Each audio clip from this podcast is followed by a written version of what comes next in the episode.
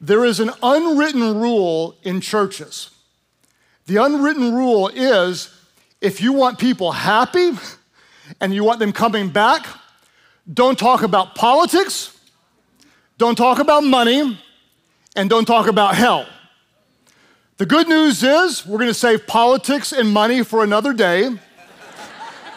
the bad news is we're actually going to talk about hell. Now, I don't know about where you grew up, but my mom is in this service, and I was not allowed to say hell as a kid. Any of you grow up like that? So, what we would say was H E double hockey sticks. Does anybody remember that? Uh, this is going to date me and forgive me, but for those of you about my age, do any of you remember going to class and getting your calculator and typing 7734 on the calculator and turning it upside down? If you're in my age range, remember, raise your hand. Yeah. There was actually a couple of other things that you could type in upside down, but we're going to save that for an entirely different message. Uh, the word hell gets thrown around a lot today. One of the worst things somebody can say is, go to hell. Uh, some people say, the world is going to hell in a handbasket.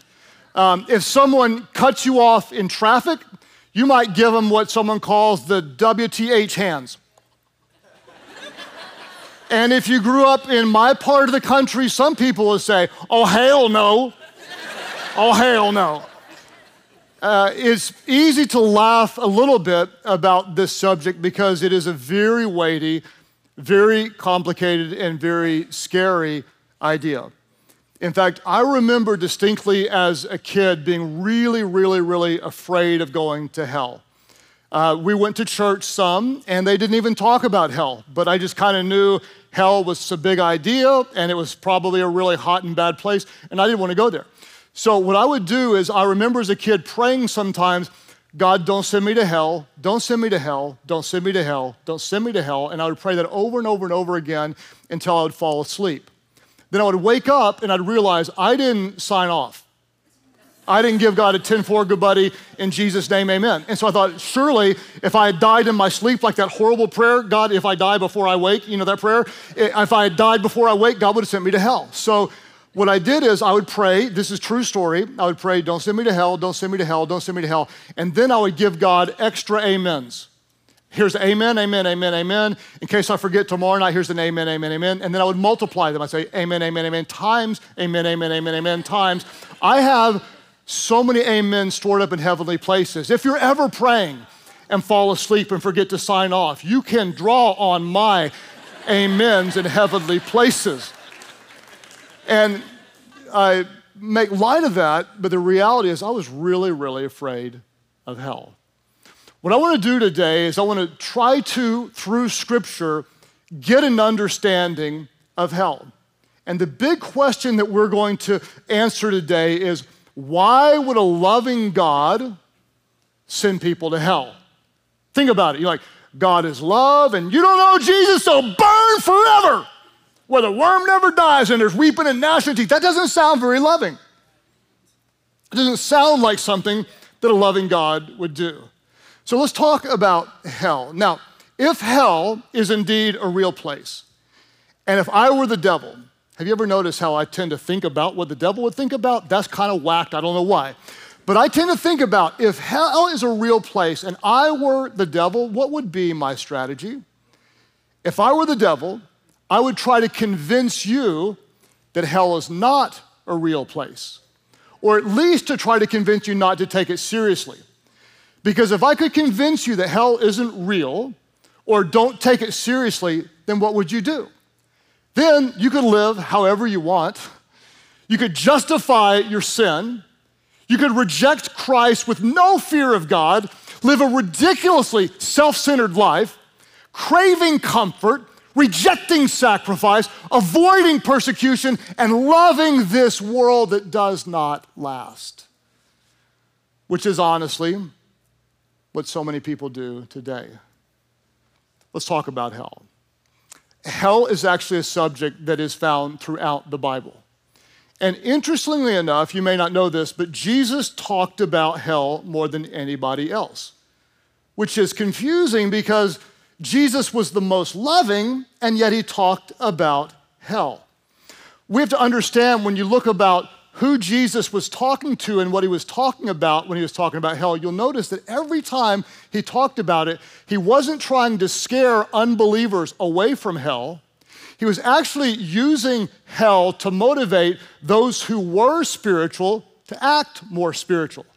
It wasn't a fear tactic to scare people to heaven, but it was a motivating factor for other people because Jesus didn't want people to go to hell. In fact, one of the times he talked about it in Matthew chapter 5, verse 29, he gave this kind of ridiculous metaphor to keep people from there. He said, If your right eye causes you to stumble, gouge it out and throw it away. So, in other words, like if you're lusting all the time, just rip that thing out and walk into your small group. All four of you will have an eye patch on. You go, oh, yeah, you too, you too, me too. Okay, he's saying just just, just if something's going to keep you from serving God, let's, let's get rid of that something, whatever it is. Gouge it out and throw it away because it's better for you to lose one part of your body than your whole body to be thrown into hell. Jesus did not want anyone going to hell. In fact, the word that Jesus used as hell in Matthew chapter 5 is translated from the Greek word Gehenna. And Gehenna refers to an actual place in the southwest corner of the city of Jerusalem known as the Valley of Ben Hinnom. Very interesting valley. I'll give you a little bit of history of it. Centuries before Jesus, if you can matter way before Jesus, the evil king Ahaz worshiped the false god Molech who was known for one of the most horrific acts possible. He was known for child sacrifices. In fact, you can read about this in Jeremiah chapter 7, verse 31, that says, They've built in the high places of Topheth in the valley of Ben Hinnom, this is Gehenna, to burn their sons and daughters in the fire. If you'll notice today, um, you won't even find homes or businesses in the valley because this place was considered cursed and, and cut off from God. And so nobody would go there because of its horrible history. And because of the history, this place actually became a garbage dump where they would throw their dead animals and human waste and their sewage and the bodies of executed criminals. And you can imagine it had a horrendous smell and a smoldering fire that never ever burned out. In fact, this valley was often referred to as the land of no more.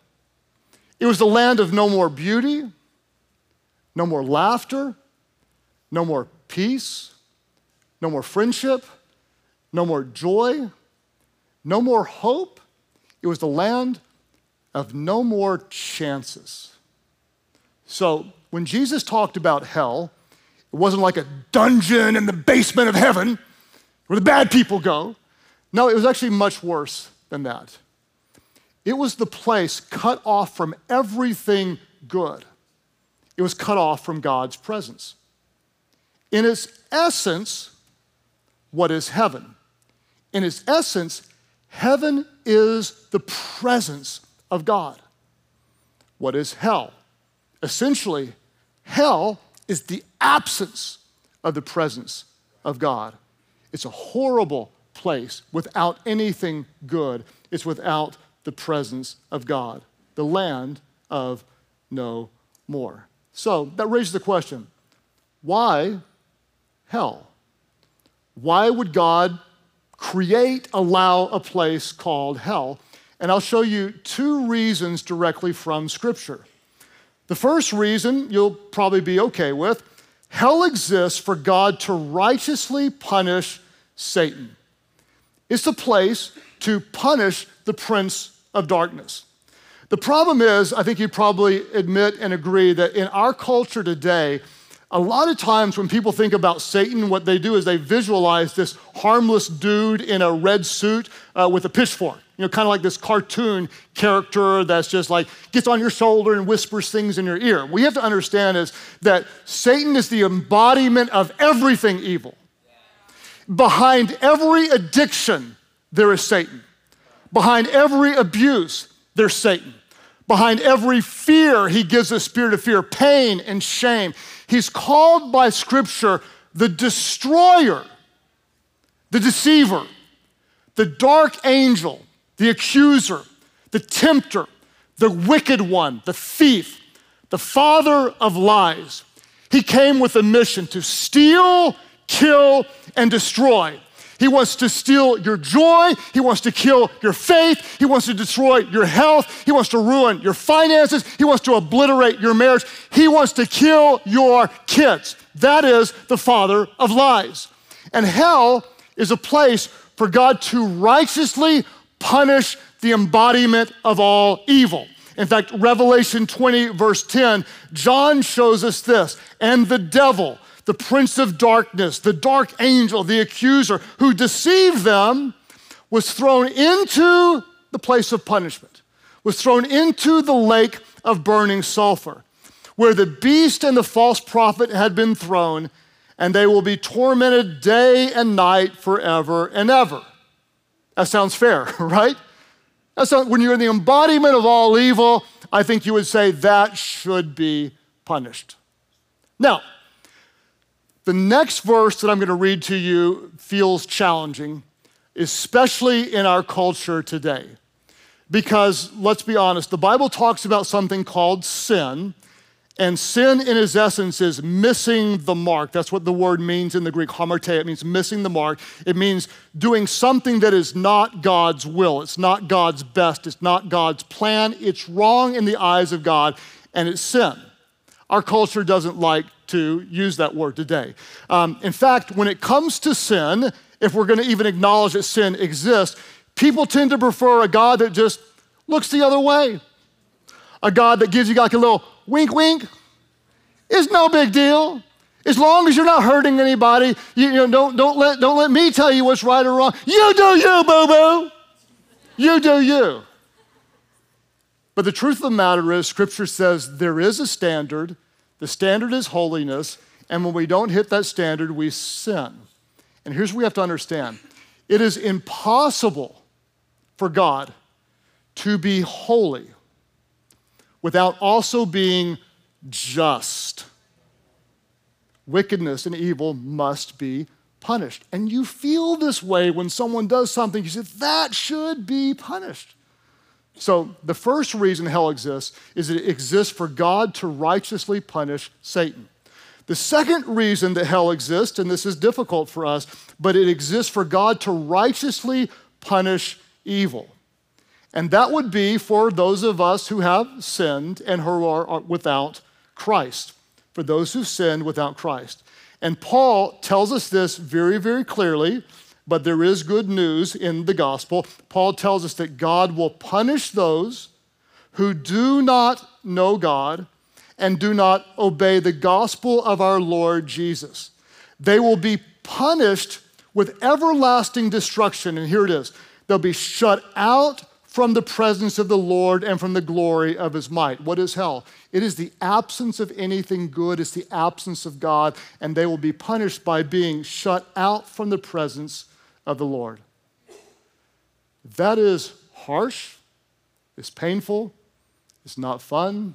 I don't like to talk about it, it gives me no joy to talk about it. But if we don't accept the reality of hell, we'll never appreciate the depth of God's goodness and His grace. He's so good. He's so good. This is about the time in the message where it gets heavy, so I'll tell you a story. Who wants to hear a story? I'll tell you a little story that Jesus told. You ready for the title of the story? I call it A Voice from Hell. Sorry, not a good story. But I'm going to show you a story in Luke's gospel that Jesus told, chapter um, 16, and we'll start in verse 19. It's a long story, but it's a very interesting story. And Jesus said, There was a rich man. He was dressed in purple and fine linen, and he lived in luxury every day. Let's stop for a moment. I want you to acknowledge this dude was like massive rich. We know he was massively rich because he was wearing purple and dressed in linen. Um, in order to wear purple, he probably was some form of royalty because this dye was so expensive that only the richest of the rich would have it. Um, he was wearing linen. One commentary said a nice piece of linen, uh, linen could be sold for enough wages to pay for someone's food for a year. That's how rich this guy was. He was dressing in royalty and, and massive wealth. Verse 20 says, At the gate of this rich guy was a beggar, a poor guy named Lazarus, not the same one that Jesus raised from the dead, a different Lazarus, but this guy was in bad shape. This poor beggar was covered with sores and he was hungry. He's longing to eat what fell from the rich man's table. Even the dogs came and licked at his sores. This guy's outside, like, give me anything. Well, sometimes what rich people would do is they would, they would wash their hands with bread and they would take the crumbs of the bread and they'd throw it out to the dogs. He's like, give me the crumbs you throw to the dogs. That's how hungry I am. Verse 22 The time came when this poor beggar died, and the angels carried him to Abram's side. The rich man also died, but he wasn't by Abraham's side. Scripture says that he was actually in a place called Hades. Hades is known as the place of the dead or the place of punishment. So you've got the poor guy at Abraham's side, and you've got the rich guy in a place called Hades. And in Hades, where the rich man was in torment, he was in agony, he was being punished. He looked up and he saw Abraham far away with Lazarus by his side. And so what did he do? He called out, Father Abraham, have pity on me, please, and send Lazarus to dip the tip of his finger in water to cool my tongue because I'm in agony because of this fire. This rich guy, he's hurting. He's, he's crying out. He, he's in agony. Please, somebody just give me some type of relief from this suffering. Now, the next part is really, really emotional. Uh, the ver- next verse, the rich guy says, I beg you, Father, please send Lazarus, send that beggar, send him back and tell my family, go to my family, for I have five brothers, and let him warn them, so they also will not come to this place of torment. Would you please go tell everyone that doesn't know they don't want to come where I am? This was a story that Jesus told. And I'll show you four lessons from the other side. The first lesson is this number one, the rich man was fully conscious and aware. Notice this. He had his memory, he was hurting, and he was full of regrets. He was conscious and he was aware. The second truth is the rich man's eternity was irrevocably fixed. He couldn't change it. It was too late. We could say it was the land of no more chances. The third truth is this the rich man knew that his suffering was just, he knew it was fair. How do we know? He complained about the pain, but he never complained about the injustice. He said, This is horrible. Please please help me. But he didn't say this is wrong. He never said it was unfair. And then this rich guy, in the middle of agony, middle of suffering, he knew that his brothers would be there too, unless they made a different choice. So the fourth thing we see is this the rich man begged and pleaded for someone to help his brothers know Jesus. Somebody go tell him. Tell them about, about Jesus' grace and his forgiveness and his goodness and his mercy. Because Jesus doesn't want anyone to suffer like this. So, if I were the deceiver, the destroyer, the prince of darkness, the father of lies, what I would try to do is I would try to convince you that hell is either not real or is not that big of a deal. I would try to convince you not to take it seriously. Because if I could, then you would live however you want. You would very easily justify your sinfulness. You would reject Christ, not taking him seriously, living with no fear of God, living a ridiculously self centered life, craving comfort, rejecting sacrifice, avoiding persecution, and loving this world like it's all that there is. Just like so many people today. And so when Jesus talked about hell, it wasn't to scare bad people into heaven. He actually used it to motivate those who were believers to act like they were believers. Because a lot of people would say, well, it's still not fair that good people go to hell. It's still not fair that good people would suffer. And just like we talked about last week, we need to talk about it again because we need to understand it. That we, in our purest essence, are not good. We've all messed up. We've all sinned. Every single one of us, scripture says, Romans 3:23, for all of us, that includes you, includes me, includes me, all of us have fallen short. We've all sinned and fallen short of the glory of God. Some of you sit back there, no, I'm a good person. I got, I got a good heart. Let's just play a little game. Raise your hand if you've ever lied. Raise it up. Raise it up. Leave it up. Leave it up. Leave it up. Okay. If someone doesn't have their hand there, just look at them. just look at them. Just give them that look. Just look at them like this. Just, just think it. Liar, liar, pants on fire. Hanging from a telephone wire. 7734, upside down. Okay. Raise your hand if you've ever stolen anything. Okay, don't raise your hand on this one. I'm going to give you a pass. Raise your eyebrows at me if you've ever lusted.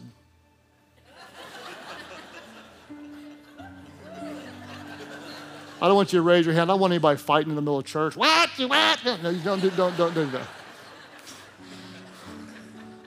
Don't do that. Save that for the way home. Okay?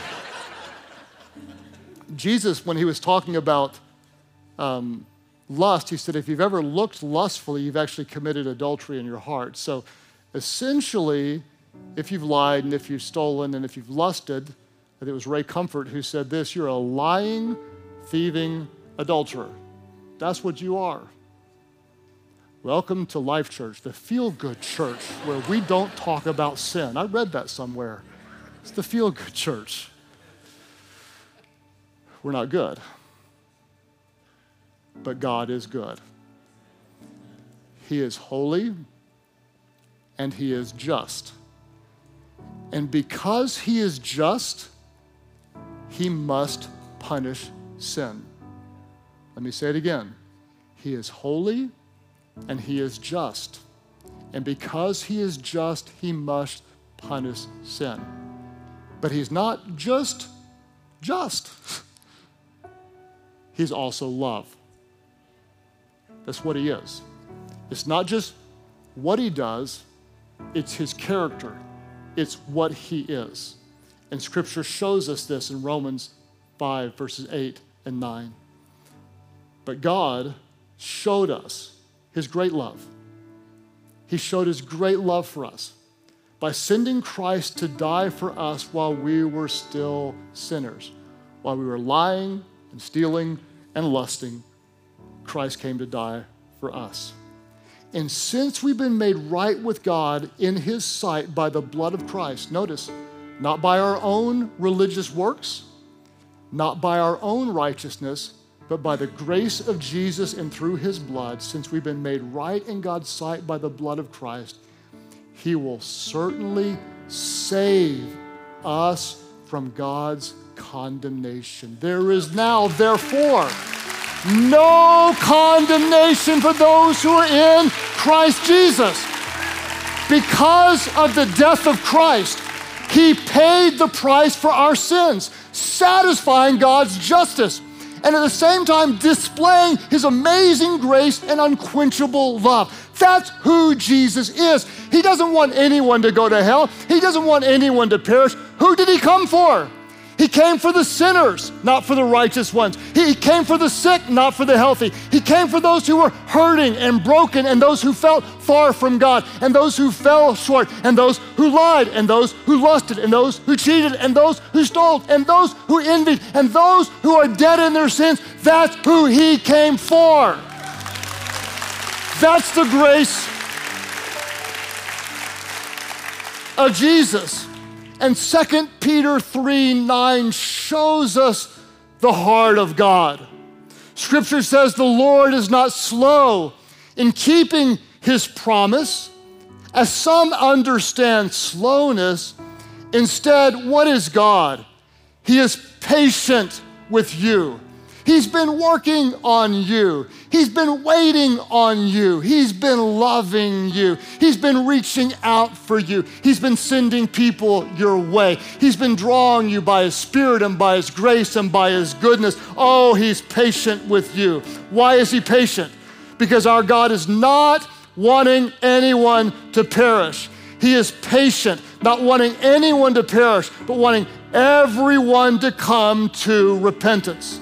That's why a loving God doesn't send us to hell. He sent Jesus to save us from hell. It's very, very clear. The devil came with a mission to steal, to kill, and to destroy.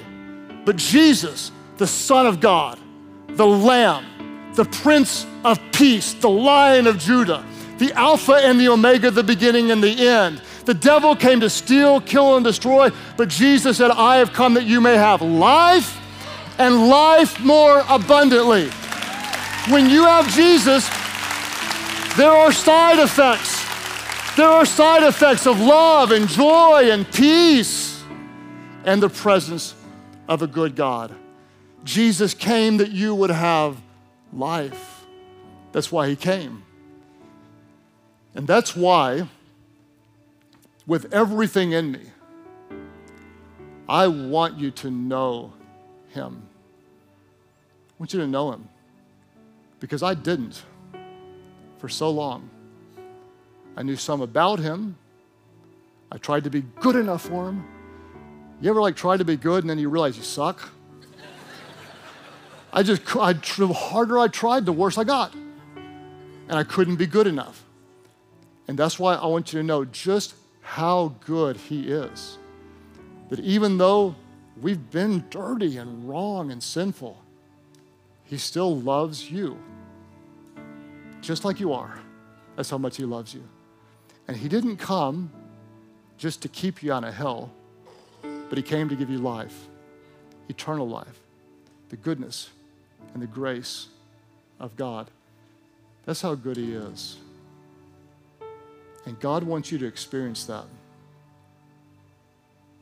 To not worry about your eternity, not even to struggle and worry in this life, to come to a place of full surrender and full submission, trusting that Jesus was enough, that His presence sustains you, that His grace carries you that when you're hurting, He can give you a peace from heaven that you cannot even explain. And even when you fall back into the same old sin, His grace covers your sin because there is no condemnation for those who are in Christ Jesus. And so when you start to take eternity seriously, the presence of God in heaven or the absence of God in hell it changes the way you live today. Because you don't just live for today, but you live to glorify God forever. The devil wants to take from you, steal from you, kill you, and destroy you. But Jesus came with something better. He came to give you the presence of God, He came to give you life. So, Father, today we ask that the life of Jesus would spread across hearts, that we would experience your goodness today. At all of our churches, and, and those of you that are watching online, uh, I am guessing that many of you are a lot like me, that the, um, that the weight of the present moments, the problems that are before me, the challenges, the people that I'm dealing with, uh, all that I have to do, it often robs me of the reality of eternity. I typically don't think a lot about what's eternal. But when I do think about what's eternal, it changes how I live today. If you find yourself often being consumed by what's in front of you, but forgetting what lasts forever, and you want the presence of God to help you live today in a way that would impact eternity, I'm going to ask you in a moment to lift up your hand. Not yet, but I want you to think about it. If you're, we're going to ask that God would, would put eternity in our hearts, bring eternity to our minds. When He does that, it changes our priorities, it changes how we treat people, it changes what we do about stuff, it changes how we feel about stuff, it changes what we're worrying about, what we don't worry about, it changes how we forgive, it changes how we live. If you are a follower of Jesus today, and you want the reality of eternity to change how you live today, we're going to ask God to make that a reality. Would you lift up your hands right now? Just lift up your hands. Say, Yes, God, help me to live for what lasts forever. Father, I pray and I, I would hope that everyone who's a follower of Jesus would, would have this in the cry of our hearts. Just like um, the rich man saying, Hey, hey, go, go tell my brothers about Jesus. God, give us an urgency to share the love of Jesus. If there's someone in your life, you're a, you're a follower of Jesus, and there's someone that you know that's not a follower of Jesus, just maybe just in your mind or even just whisper that name before God right now in prayer. Just take them before God. God, use me, use somebody, draw, draw this person to know Jesus.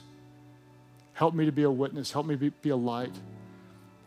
God, help me to be so surrendered to you that what's temporary doesn't drive my actions. But God, may my heart be motivated by that which is eternal. Change how we think, change how we love. Ch- give us a passion to share the love of Jesus in all that we do.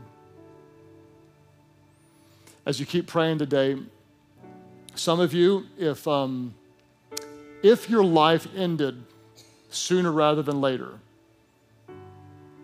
you'll spend eternity somewhere. And the last thing I want to do is use hell as a motivator to try to scare you into being a follower of Jesus, because that's not what Jesus did. But I would like to put the reality of eternity in front of you and say, um, what do you think? Do you want to stand before God based on your own merits, your own works, your own righteousness? Or do you want to trust that the perfect work of the Son of God is credited to you as righteousness? Who is God? He is love. And He loves you so much that He sent Jesus, His Son, perfect in every way, to die on a cross. And He was raised again. So whoever knows Him, experiences Him, your sins will not be counted against you. There's no condemnation. You are set free. Jesus paid the price. The devil, he wants to take from you.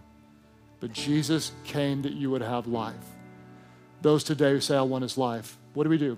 We just step away from that which separates us from God. We ask for forgiveness from our sins. And we trust that Jesus is enough. And when we call on him, God forgives our sins and he makes us brand new. Wherever you're watching from today, those who say, Yes, I want his grace, I want his forgiveness, I, I want to give my life to him. When you call on him, God hears your prayers. He forgives your sins, and there is no condemnation for you. At all of our churches, those who say, Yes, I need His grace, today I surrender my life to Him. I give my life to Jesus. That's your prayer. Lift your hands high right now. Just say yes. Lift them up right now as we've got hands going up at all of our different locations. Those of you online, you can just type it in the comments. I'm surrendering my life to Jesus. Just type that in the comments section right now. And in the presence of a good God, would you simply pray with those around you? Just pray aloud. Pray, Heavenly Father, forgive all of my sins. Save me. Make me brand new. Fill me with your spirit so I can love you and know you and serve you and share you. Give me the life of Jesus so I can share his life and share his love. Thank you for new life. I give you all of mine. In Jesus' name, I give you my life. And the people of God said, Amen, amen, amen. Could you welcome those born into God's family today?